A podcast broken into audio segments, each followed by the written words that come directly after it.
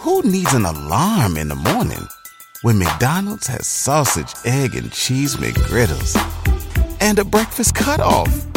Ba da ba ba ba. Tonight on Revolt Black News Weekly.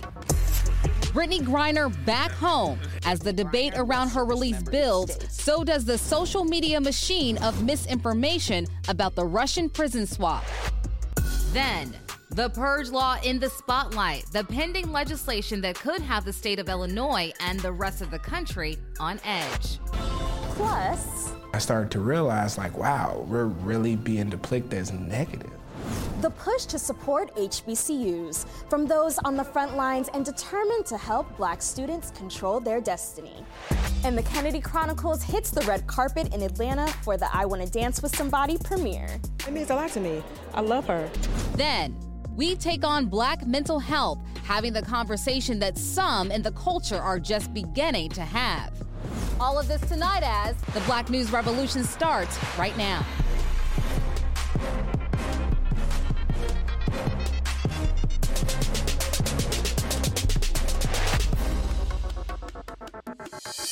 Hello, everyone. Welcome to the show. I'm Rochelle Ritchie. We begin with tonight's top story. Good morning. We have breaking news. Brittney Griner. Brittney Griner. Brittney Griner is headed home. One week ago today, the Bring Brittney Home movement had an unexpected yet happy ending. What's your mood? Happy.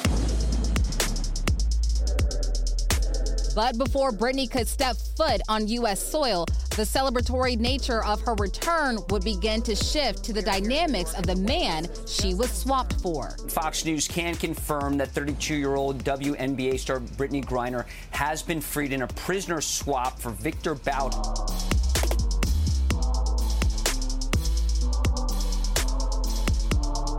Why did we do a one for one for a basketball player? Is that the best bang for the buck? The debate on Griner's release extended to many black centered media outlets like this post from Hollywood Unlocked. You gave a f- spy up for a f- that's a basketball player that knew what the f- she was doing. And while some thoughtful questions regarding Brittney's return have been highlighted, Brittney's release begs the question Is social media providing a place for thoughtful conversations, or is it becoming a gathering place for misinformation? We spoke to some college students to get the pulse of the situation from a Gen Z perspective. As many people are happy that she's back, there are a lot of people who aren't, especially because they left the Marine, I guess, over there. Um, a lot of people have a lot to say about that. I don't agree with the fact that they should have traded her for a Russian arms dealer. I don't think that was a fair trade, um, especially because he's a Russian arms dealer. Um, I feel like that could cause problems with the U.S. But when asked about the trade deal that took place earlier this year when Konstantin Yaroshenko, a Russian pilot and convicted drug smuggler, was swapped for former U.S. Marine Trevor Reed, there aren't as many strong opinions. Um, no, I'm not aware of any other trades. And outside of Brittney Griner and Paul Whelan, there was little to no chatter about the other American citizens being detained in Russia. In fact, Sarah Krivanek arrived back home just days after Brittney. So we asked, where does Gen Z get their news from? I honestly get my news from Instagram. from Instagram for the most part. I feel like the news is like the actual news is kind of depressing a little bit, so I don't too much watch it like that. So more than likely social media. I usually get my news from either social media or, um, yeah, usually social media. A lot of times the shade room. Most times the shade room. That's about it. A recent study found that 71% of Gen Z get their news from social media platforms, at least daily, while 91% do so weekly. And then there are the comments. A 2020 survey found that 18 to 60 year olds were so influenced by the comments that they often echoed those opinions themselves. So I feel like social media has played the biggest part in this because without social media even waking it up, I don't think it would have been as important for Biden to have pressure to even, you know, initiate the release. We're not going to do this. We're not going to do this, okay? Here are the facts, okay? And while everyone has an opinion, even social media has self proclaimed fact checkers when it comes to the Griner Whelan debate. Marine, dishonorably discharged, not a Marine anymore. American citizen, he's got four passports. Who the f knows what he considers to be his home country? No matter where you find yourself in the ongoing debate on Brittney's return home or any issue as we move closer to the 2024 elections, do your research. In conclusion, your mama. We bring people home. That's what we do. Moving on to another story that's been trending all across social media. Black history is about monumental moments and movements that serve as catalysts for change. Today is both. Last February, Illinois Governor J.B. Pritzker signed a historic and controversial criminal justice reform bill called the SAFE-T Act. One that remarks a transformative step forward in Illinois' effort to lead the country in dismantling systemic racism. And while some celebrated the new bill as a victory for criminal justice reform, others have found fault with one of the provisions. You hear that word frequently. What does it mean? Picture it in your mind's eye. Dystopia is a world where the police will not protect you. They refuse. The provision within the SAFE-T Act that has caused so much controversy is called the Pretrial Fairness Act, which would end cash bail. If I needed $500 to get out of jail today, I would be sitting there because I don't have that kind of money. Over 250,000 people a year in the state of Illinois are being held pre-trial and are being held there because they don't have the money to bond out.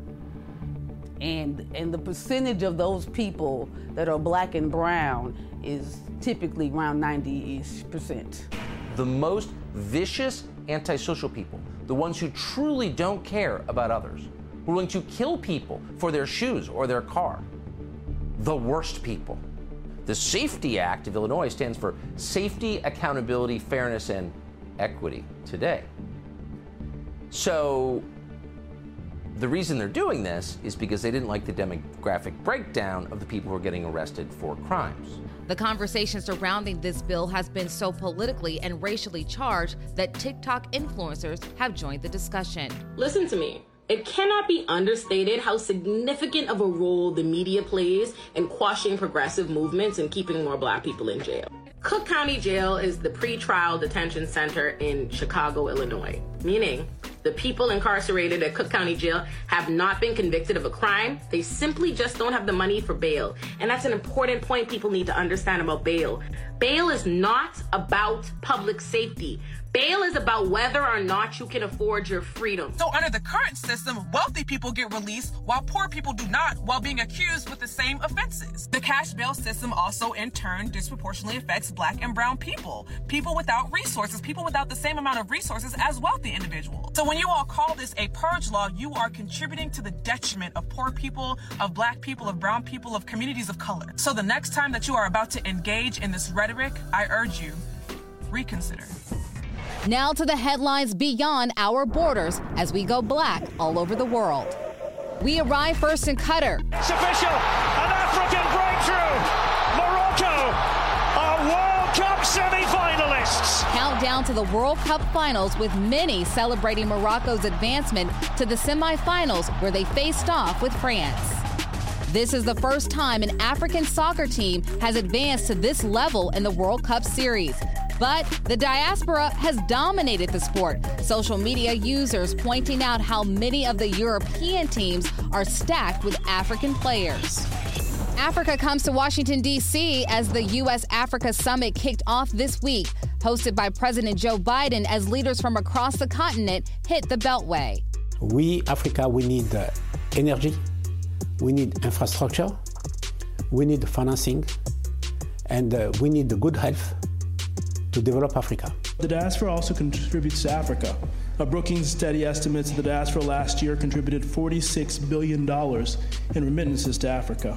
President Barack Obama hosted the last African U.S. summit in 2014. Eight years later, the mission is to bridge the gap and increase intercontinental relations. Africa is on track to boost its economic wealth by 2050. Working closely with Congress, the U.S. will commit $55 billion to Africa over the course of the next three years across a wide range of sectors to tackle the core challenges of our time. Over the course of the meeting, dignitaries as well as celebrities like Idris Elba underscored how. Who needs an alarm in the morning when McDonald's has sausage, egg, and cheese McGriddles and a breakfast cutoff? Ba da ba ba ba. How important the continent is to the world. If you do not consider Africa as a viable investment, you're not considering yourselves or your future. Next, we head to Ethiopia. The two year deadly civil war between the Tigrayan forces appears to have settled down. A peace treaty was signed between the government of Ethiopia and the Tigray People's Liberation Front. Both parties agreed to a permanent cessation of hostilities to end the Tigray War. Many have already left the country due to the dangerous and volatile climate. There are now concerns about the safety of migrants. 27 Ethiopian migrants, men and women, were found dead near Zambia, highlighting the need to protect those escaping and traveling along the Horn of Africa. We'll be right back.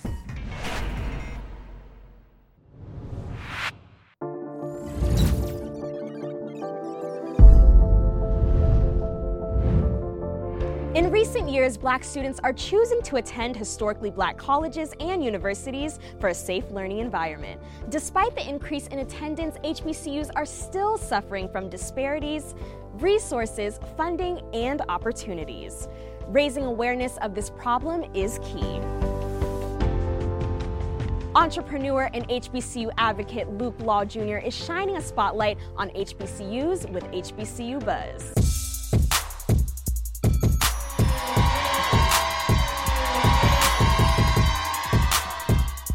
My name is Luke Lawal Jr. I'm the CEO and founder of HBCU Buzz. I am a representative of my ancestors' dreams, and I attended Bowie State University.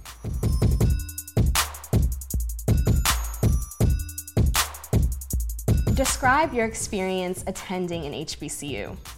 Whew. I mean, there's nothing like it.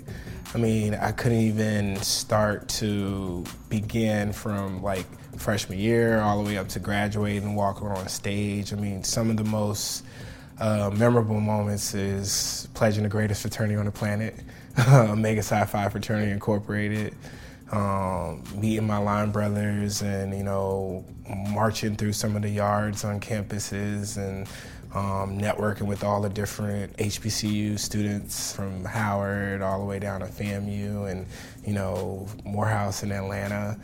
Um, but to sum it up, I would just say just meeting my family.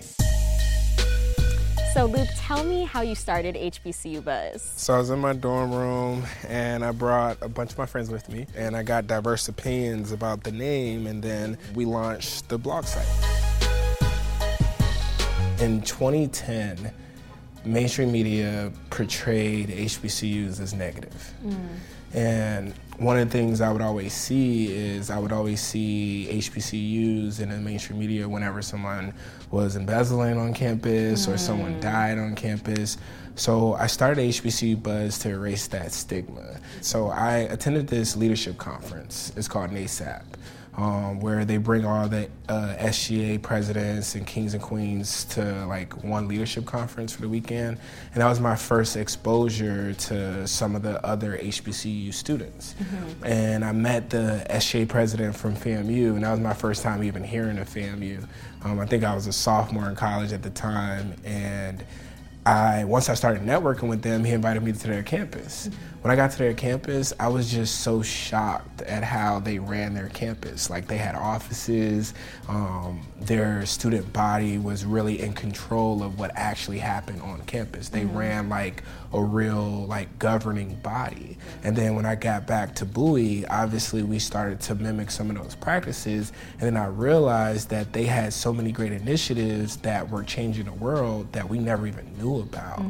And that's when I started to pay more attention to how HBCUs were depicted in the media. And then I started to realize, like, wow, we're really being depicted as negative. Mhm. And then that's when I created HBC Buzz. Talk to me a little more about the stigmas that surround HBCUs. We often hear that, you know, it's not the real world and you're not getting a, Yeah. a real education. You know, some of those things that people who've attended HBCUs hear about all the time. Talk about, you know, creating the need to combat some of those stereotypes. The one that I hate the most is people ask me all the time is HBC are HBCUs still relevant? And then I'm just mm. like, you know, that's the wrong question. The question should be where would we be without HBCUs? If it wasn't for our forefathers that created some of those campuses, we weren't even, you know, able to congregate to be able to read and write and be able to educate ourselves at a higher level. Um, you know, when I think of all the wonderful people that came from our beloved institutions, I couldn't even imagine, you know, where we would be without these pillars of the black community. To the left, just like to the right, well, well. And then, you know, I hear things like, you know, HBCUs aren't aren't diverse. That's a lie. There's diversity amongst black people. Um, I've learned more about the world through my African brothers and sisters that I met at some of these HBCU campuses. And I think a lot of times people look at it and it's easier to label HBCUs as not diverse just because they assume that we're all the same and we're not. Yeah, absolutely. I think that's such a big point that I always try to drive home to people who have a limited scope of HBCUs that we're one of the most diverse spaces um, that house college students. So I love that you said that. When you started HBCU Buzz, it focused on one campus, and now you've opened it up to all HBCU campuses. Talk to me about that growth. Yeah, I mean, when I first started it, we were just on Twitter. Mhm. um, and I think we started as like a shout out pages because one of the things that I noticed immediately is I didn't know how many HBCUs there were. you Mhm. know, Yeah, my mom went to. Howard and my dad went to Bowie, but they were so like DMV focused. Mhm. And you know, I've heard of like Morehouse and Spelman, but that was Mhm. it. Um, but I started to realize how wonderful our institutions are, and then I just started to put some of those images out there. Talk to me about how HBCU Buzz comes together with larger corporations to create initiatives for HBCU students. We've partnered with over hundreds of companies trying to figure out how to intersect their brand in the HBCU space. But for me, it's always been about pipeline, trying to figure out ways we can bring more opportunities for students to work in some of these Fortune 500 companies, um, and just finding different ways for students to even just collaborate and understand, like, hey, there's ways to partner with brands, or there's opportunities that might not necessarily look like jobs, but might be Mm. like internships or programs or different collaborations or ways that students can become a vendor for some of these brands or companies. But as of recently, since you know the George Floyd incident, Mhm. um, a lot of Fortune 500 companies have been interested in helping HBCUs. Mhm. So what we've been doing is trying to figure out ways we can create initiatives for brands to use their platform to uplift all the wonderful things that HBCU students are doing. Now we're like, okay, instead of just donating to HBCUs, how about you use your platform to highlight the young girl that started a clothing line that Mhm. might not necessarily get her brand into a store like Nike or Right. Puma or Adidas and highlight her, showcase her work and her beauty, and that essentially will create a long-term pipeline for students and prospective HBCU students to come. Tell me about some of the initiatives you helped start with HBCU Buzz. So when I was an undergrad, um, I started a bunch of different campaigns. Um, one of the ones that I love the most is the HBCU Top 30 Under 30. Mhm. Um, we highlight 30 individuals from different HBCUs that are trailblazers, killing it on all their respective campuses. And I've just loved to see how the list has grown and the dynamic leaders that everyone has become, and it's it's been phenomenal. This past year, we partnered with Diageo to double down on that commitment Over the last few years, HBCU enrollment has increased, but that doesn't necessarily translate to actual funding and resources for our schools. What do you think needs to be done in that space, and how does HBCU Buzz play a role in that? I think it's legislation um, for the most part. I, I, read an article today that um, North Carolina A&T has increased their um, student enrollment, but were penalized from the state. Um, I think it was like $2 million because mm. they increased their enrollment. Um, I think legislation has to change and we have to rethink the way we fund our HBCUs. You know, when I was an undergrad, um, I was a part of a, a coalition that sued the state for misappropriation of funds over I want to say decades, right? Wow. Um, we marched a lot and, you know, we won. And I think Maryland is still paying out our four uh, Maryland HBCUs based mm-hmm. on that settlement. But if you went on a road trip and you didn't stop for a Big Mac or drop a crispy fry between the car seats or use your McDonald's bag as a placemat, then that wasn't a road trip. It was just a really long drive. Ba-da-ba-ba-ba. At participating McDonald's. I mean, when I think of results, I think it has to start from a legislative standpoint, especially for our public HBCUs. And then I think it's about, you know, giving back. Um, no one's going to support us like us. Mm-hmm. Um, and that has to be the forefront of everything we do. And, you know, everyone has a small piece to the puzzle. Mm-hmm. And I think for me, it's showcasing all the things that come from our schools. But for you, it might be using your mic to tell the stories. Yeah. For other people, it might be, you know, donating or passing on the torch or every industry um, leader trying to educate all the wonderful things that our HBCUs are doing. Right. So, you know, I think we all have a small piece to play, and as long as we're doing our part, we'll help our institutions. For sure. So, what's next for HBCU Buzz? For now, we're going to get right on campus. Um, we want to do more experiential. I want to do more events. Um, we want to activate more on the campuses. Um, the new generation that's coming in within HBCUs are so diverse, so unique, and the class is so different. And I want to explore all the opportunities that they have to offer. Yeah, well, we can't wait. Luke Lawal Jr., thank you for inspiring, encouraging, and supporting future and current HBCU students with your countless initiatives. State Farm continues to do their part partnering with 100 Black Men of America by providing funding for mentorship and professional development support. Much love to all the HBCUs.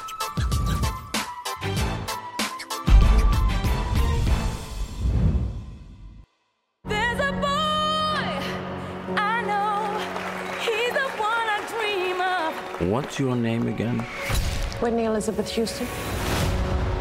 That is the trailer for the upcoming Whitney Houston biopic, I Want to Dance with Somebody, which hits theaters this Christmas. Welcome back, everyone. Atlanta rolled out the red carpet for the film's premiere, and I was there for all that action, and that's just one of the entertainment headlines kicking off the remix.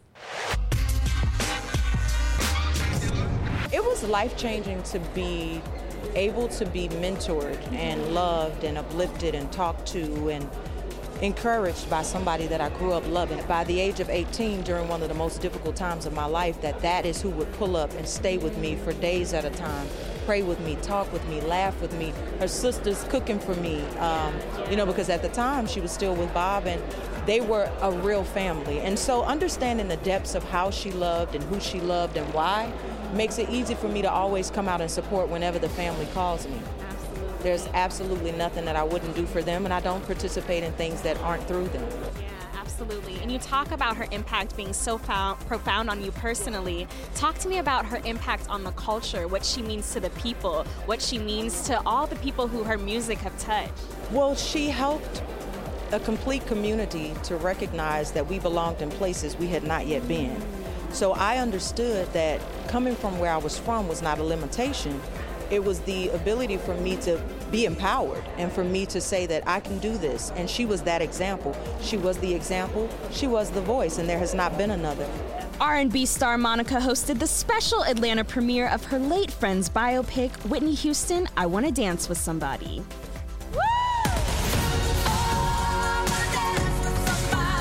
A decade after Whitney's tragic death, her remarkable rise to fame is finally making it to the big screen December 23rd. Tell me about the importance of this premiere being here in Atlanta. She, you know what? Nip loved Atlanta, number one. I mean, she loved being here. She loved our food. Uh. So for it to be here and for her family to know that I'm born and raised here, but I'm always supporting her, the amount of years never changes the amount of love. So it's, it's just very impactful for this to be done by the people that knew her best. So you'll get to see things in, in a more positive and yet direct light, you know, because we're not pretending or being pretentious about who she was, but it's important that you see the truth.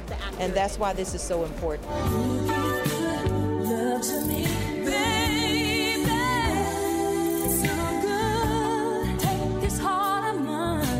My go to Whitney song, You Give Good Love, is the one that she liked for me to sing. So when Nip had me sing You Give Good Love at one of her tributes, and then we talked about it a little bit later, it's one that I still sometimes do in the shows. And I just do it because it's she and I connecting in a different way. You know, I don't get to have her in the earthly being, but she's still my angel. When the Golden Globes return to NBC January 10th, we'll be watching to see if Viola Davis and Angela Bassett both become two time winners. Viola's tough as steel performance as the Woman King looks to be gaining steam this award season. Could it lead her to her first win as Best Actress in a Motion Picture Drama? Bassett's powerful presence in Black Panther Wakanda Forever may lead to a supporting victory, almost 20 years after winning the Golden Globe for playing icon Tina Turner. And Quinta Brunson continues to receive straight A's from critics for creating and starring in ABC's hit series Abbott Elementary. Now she's up for Best Performance by an Actress in a Television Series, Musical, or Comedy. Meanwhile, the Globe snub everyone seemed to notice Will Smith's well reviewed film Emancipation. The thriller was shut out. I feel like we have finally reimagined and recreated, and it's an entirely new show than where it was. Repeat after me. I pledge allegiance to the Queen Boss Bitch of America. The game scene stealer Wendy Raquel Robinson continues to own every scene she's in. Tasha Mack gonna be all right. You best believe that. Facts. Wendy and co star Hosea Chanchez have seen the popular sports comedy move around quite a bit during its run. The new season premieres December 15th on Paramount Plus and continues to tackle important subjects many of our black athletes face. Malik, how long can the players hold out? Oh, as long as it takes. The players are united. It still gives us an opportunity to have fun and tell the story through an authentic lens. So I think it's everything that we maintain the authenticity of what these men are going through in this league, and black men in general, and women um, in the United States. And our chairman is adding to his hit list.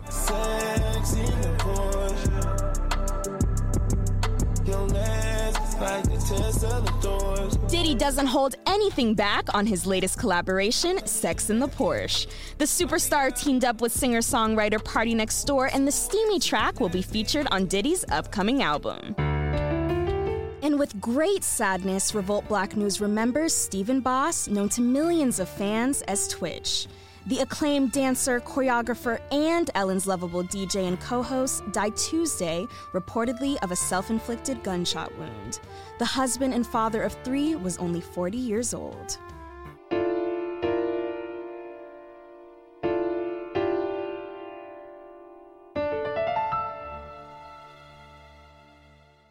Now to the cases that caught our attention this week as we explore who's in the system. How are you feeling today, Megan? Great. Megan Thee Stallion arrives optimistic at a Los Angeles courtroom, dripped in purple, to take the stand against Tory Lanez. We're here today to make sure that Megan feels seen, supported, and loved. The hip hop star supporters rallied outside the courtroom as she prepared to testify. Meg is receiving support from women's advocacy groups and violence prevention organizations that were out to voice their support for the savage hitmaker. Meg broke down what happened on the night she says Tory shot her in the foot, which he has denied. Hey, Tory, Tory, what? If found guilty, Tory faces more than 20 years behind bars. Next up, the Atatiana Jefferson trial continues in Texas. Everyone just please say Atatiana Jefferson's name no matter what the jury comes back with. Former Fort Worth, Texas police officer Aaron Dean has been found guilty of manslaughter for the shooting death of Atatiana Jefferson. A family friend, Tammy Wilson, was persistent in demanding justice. This jury needs to hear from me and hear the truth. It took jurors 13 hours to deliberate. Dean is accused of fatally shooting Atatiana in 2019. Earlier this week, he took the stand in his defense, recalling the night he opened fire. Put up your hands. Show me your hands. Show me your hands. And as I started to get that second phrase out, show me your hands, I saw a silhouette. I was looking right down the barrel of a gun. Atatiana was shot by Dean in her home as she went to investigate the noises police were making outside her window.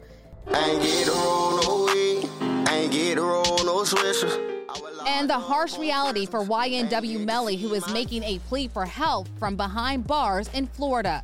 The rapper claims he is being beaten and harassed by jail staff and fears for his life. You know I put it in the kidneys, dog. YNW Melly has been in jail. Hey there, ever thought about what makes your heart beat a little faster? Oh, you mean like when you discover a new track that just speaks to you? Yeah, or finding a movie that you can't stop thinking about? Well, get ready to feel that excitement all over again because Amazon Prime is here to take your entertainment and shopping experience to the next level. Absolutely. Prime isn't just about getting your packages quicker, it's about diving into a world of endless possibilities, from the latest releases to exclusive content you won't find anywhere else. And don't even get me started on the music. Prime offers concert specials that will transport you right to the front row. It's like being at the hottest gigs without leaving your living room. I use Prime to tap in with some of my favorite artists' live shows from any and every genre of music. Trust me, Prime is a game changer. It's like having a personalized superstore and entertainment hub right at your fingertips. So why wait? Head over to amazon.com forward slash prime and start experiencing entertainment like never before since February 2019 when he was arrested and charged with killing his associates, YNW Juvy, aka Chris Thomas, and YNW Sakchaser, aka Anthony Williams, in 2018. His trial date has been pushed back numerous times as attorneys haggle over details of the case. The rapper reportedly remains on visitation and other restrictions. And Gunna's plea deal. The Georgia rapper walked out of the Fulton County Jail after pleading guilty to a racketeering conspiracy charge. Authorities arrested him and fellow rapper Young Thug, along with more than two dozen others earlier this year. Gunna's guilty plea does not necessarily mean he's admitting guilt. Hey, everybody. Um, I, like the rest of the world, I'm shocked by the death of Stephen Boss, Twitch. And it prompted me to come on to talk to any of you who are going through um, hard times, struggling. I didn't, I, have only met him a couple times. He was always full of life and seemed like such a light. But with that said, I just want to take you back to a time in my life where I tried to commit suicide a couple of times um, because it was so dark. I didn't think it would get any better. I had endured so much pain, so much abuse, sexual abuse. It, it, it, was all so hard to just move through that I thought the only way to make this better, this pain go away, is to end my life.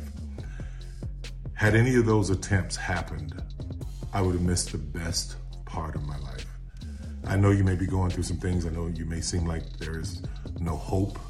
Ask for help if you are dealing with anything, anything that is that is emotionally uh, taking you to a place where you think you want to end your life.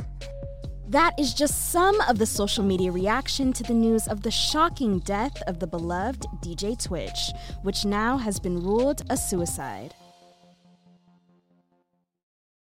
Welcome back.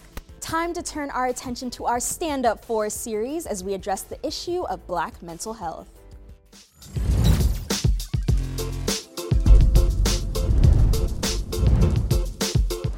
I'm Yasmine Cheyenne. I'm from Brooklyn, New York, and I'm a self healing educator and author that teaches people how to create practices that help them live better lives. When I was 19 years old, I joined the United States Air Force and served on active duty for five years. And during that time, I had the opportunity to serve as a victim advocate. And I supported people who had been victims of domestic violence, sexual abuse. And that's what really sparked the mental health journey for myself and the work that I do today. A mental health advocate helps bring awareness to the idea that there is no shame and needing mental health support, that talking about it creates more availability and accessibility for people who may not recognize that they need it. And it also creates space for people to really begin to have these conversations in their communities because until we start talking about it the way we do today, people would keep their mental health journeys private for fear of being ostracized or um, not being accepted the majority of my clients come to me and say, This is what's happening in my relationship. This is what's happening in my job. Can you help me fix this? And then, through having the discussion with them, when I hear that they're overworking, when I hear that they're overgiving, when I hear that there's no reciprocity in their relationships, when I hear that they are struggling to go to sleep at night, that's when we begin to learn oh you're you may be experiencing anxiety or you may be experiencing overwhelm because you don't have any time for yourself and so i think the majority of people know what the pain points are in their lives, but have no idea how it's impacting them. I think the number one step that people can take to take charge of their mental health is being honest with themselves. Because I think so often we think, I need to suffer through, um, I can push through, maybe next year it'll be better. Maybe I need to be honest with myself and admit what's not working here. And I think that's usually a really healthy, helpful, tough, but necessary starting point. I love to start incredibly small when it comes to cultivating mental health or wellness practices to help give you the life that you need. And so, my favorite thing to suggest is creating a joy list.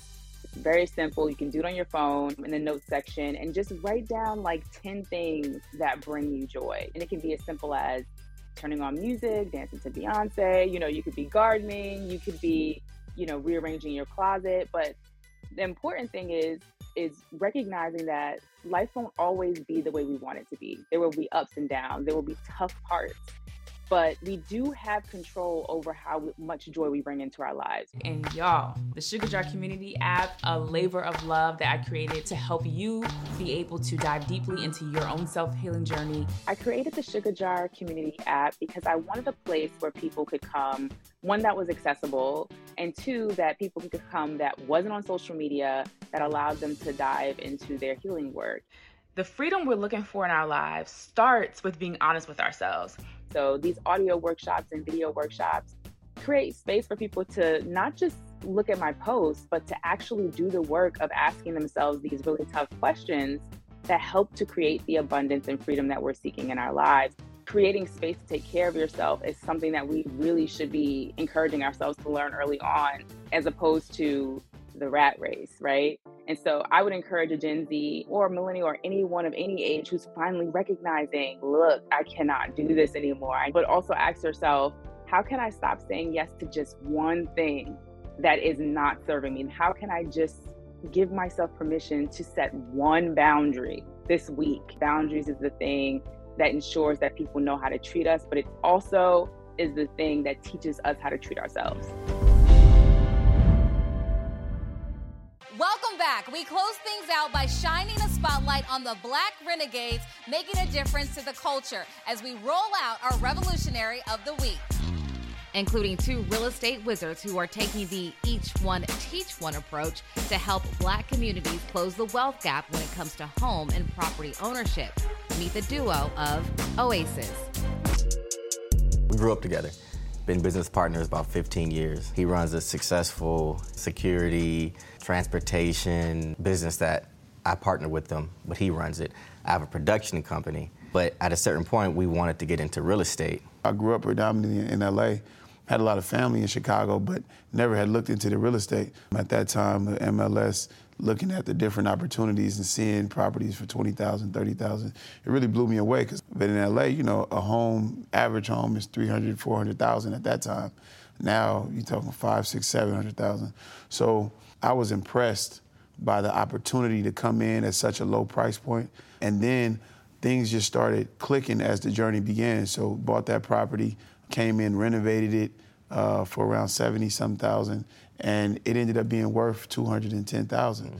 So right off the back, you know, saw the equity. And then what really kind of sealed the deal for us wanting to continue that process was when we decided to start leasing the property to tenants and seeing these black families with all these black children, um, you know, in tears because they're not accustomed to one having a, a, landlord that looked like them, that cares about what they dealt with, that may have had similar experiences growing up, but two, um, that's giving them a really beautiful home to live in. You know, when you look at the larger uh, rental companies that exist in the south side of Chicago, which is a very dominant renters market, um, most of them don't come from our communities. They're not even from our country. They're in China, mm-hmm. they're in Poland, they're in mm-hmm. these other places that know that there's great investment opportunity there. So that that first piece, um, it, it, became a, a, a, an obsession, an addiction. You know what I mean? It was like you know ended up where we at now to where we have uh, over 60 units um, in the Chicago area, 60 plus units, and another 20 plus in development. Uh, the build program kind of came about organically because as we began to scale the business and have more units, we needed more people. Um, so we had partnered uh, with Genesis Construction um, Trade School, who is a black-owned trade school and black-owned construction company. And so he already had the system in place to certify um, young men. So we were like, hey, why don't we look at taking some of the young men from the community, housing them somewhere that we live so we can change the environment. So it's a beautiful program that's designed to take young men um, out of impoverished uh, situations, out of you know economically deprived situations, and give them tangible skill sets that they can apply in real life while they're simultaneously learning the business aspects. So the first group of graduates, uh, we showed them how to start their own LLC that they 100% own. Um, they each have their equal percentage of ownership. And throughout the process, we've been saving and accruing money for them. And now they're going and doing their own acquisition. They'll be completing their own renovation. And they're walking into ownership at 18 and 19 years old. Just things that we wish someone would have been able to give or teach us. Uh, we're just doing it. And, and, you know, it, it doesn't stop there. Any thought um, that God gives us that we would wish that we would have had the opportunity to do or have or receive from someone, we try to give it to our younger brothers, you know. And as long as companies like Revolt and other great companies are continuing to promote this culture of life and not death, that's the way we do it. It can't really be just us, me and Fahim, uh, single-handedly. It's going to take a whole uh, movement, and that's, thank goodness, that's what's happening. Well, shout out and major props for the work being done. That does it for us. We'll see you next time. Bye.